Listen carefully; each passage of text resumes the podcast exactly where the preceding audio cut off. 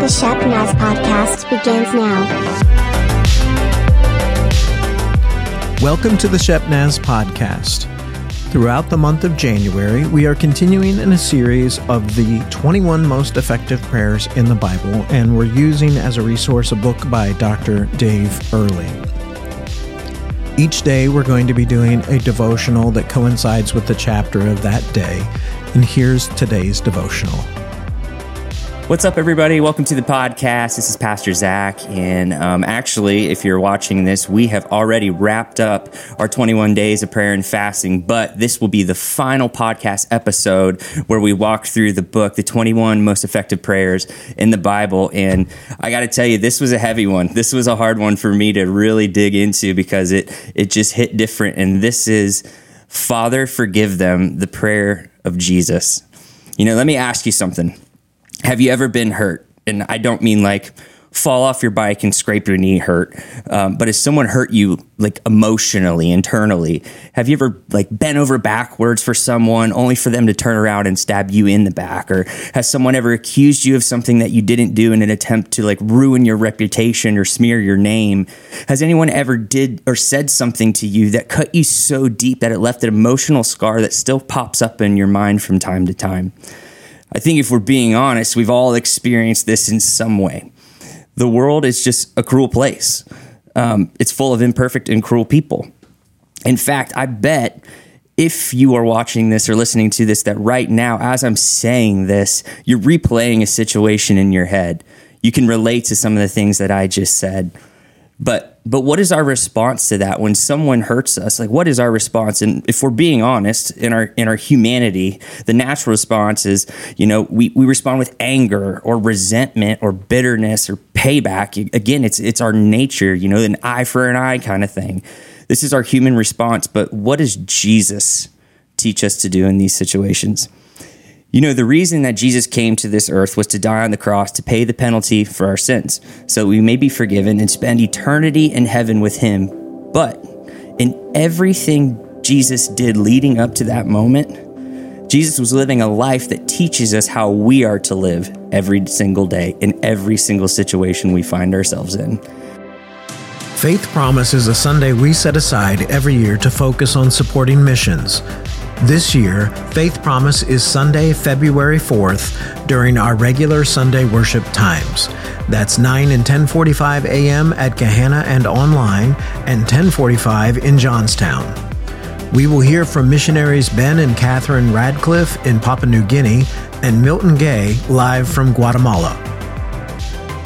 If you've been a believer for a while, I'm sure you've heard this story before, um, but it says in the book here um, and I really do encourage you guys to do this. I want you to listen to it as if it's like the first time you've ever heard it, or maybe this is the first time you've ever heard it. Um, but if you have, let's take a moment and just listen to it like it's the first time.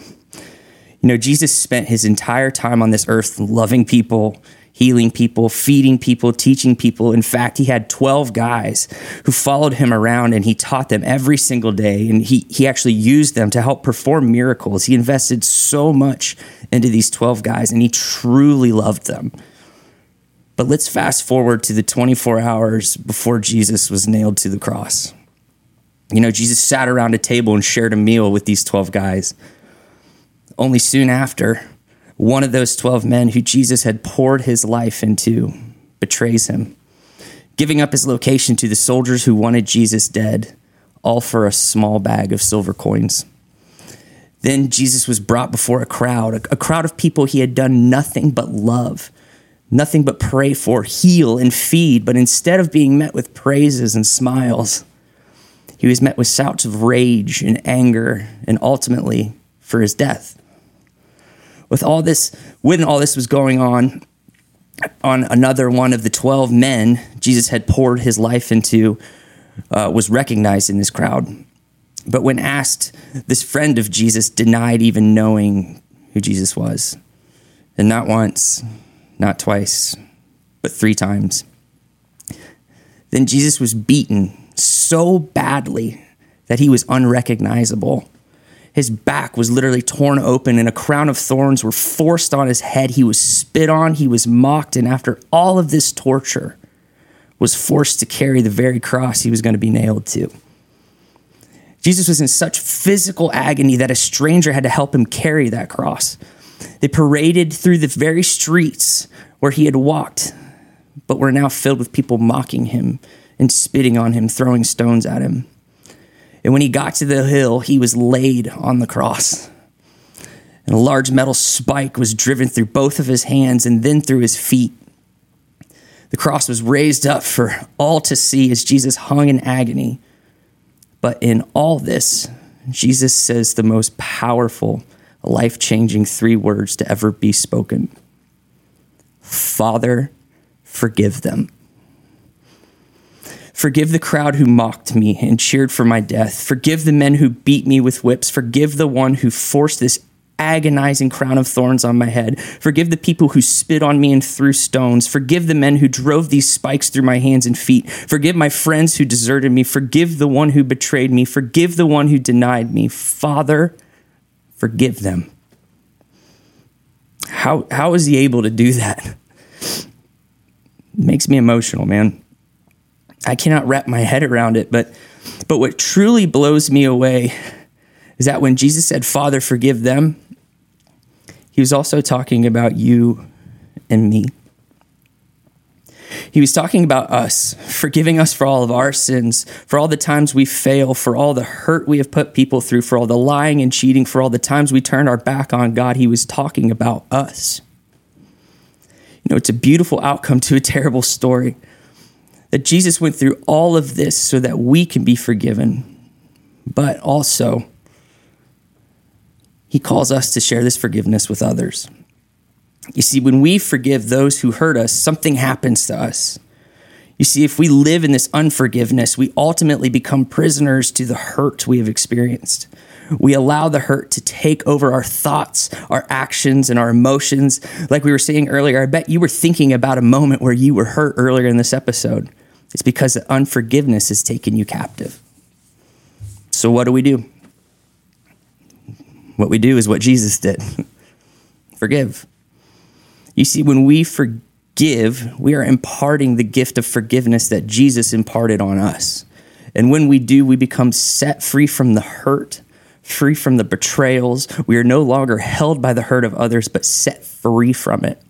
You know, relationships can become mended, anxiety begins to fade away, and the thoughts that once controlled us no longer have a hold on our minds. So, my challenge for you today is to do what Jesus did. And right now, in this very moment, I want you to picture those who need your forgiveness. And I want you to, to picture the hurt they caused you clearly in your mind and choose to do what Jesus did forgive. Let's pray. Heavenly Father, you're so good. God, even just reading through this and when I was working on this earlier, God, I just I'm just overtaken with emotions at at what you went through. God, that we can be forgiven. Father, and the fact that you forgave all those people that tortured you. God, that hung you on that cross, that God, your your words were not of anger. But God, you chose to forgive. So, Father, my prayer right now is that you allow us to live a life like you lived. God, to do the things that you did, and right now in this moment, to choose to forgive like you did. God, help us to not be captive to unforgiveness. God, help us to not be imprisoned by thoughts of people who hurt us. But God, to forgive like you forgive, and to love like you love. God, and to walk in the freedom that you've given us. Father, would you do that? Father, forgive them. We love you. It's in your beautiful name we pray. Amen. Amen. Thanks for watching, guys. Have a great day. If you want to keep up with everything that's going on at the church, we encourage you to go to shepnaz.org. Also, follow us on Facebook, Instagram, and YouTube. I'm Joe. Have a great day. This podcast is production of the Shepherd Church of the Nazarene, Gahanna, Ohio. Email to podcast at shepnaz.org and let us know what you think.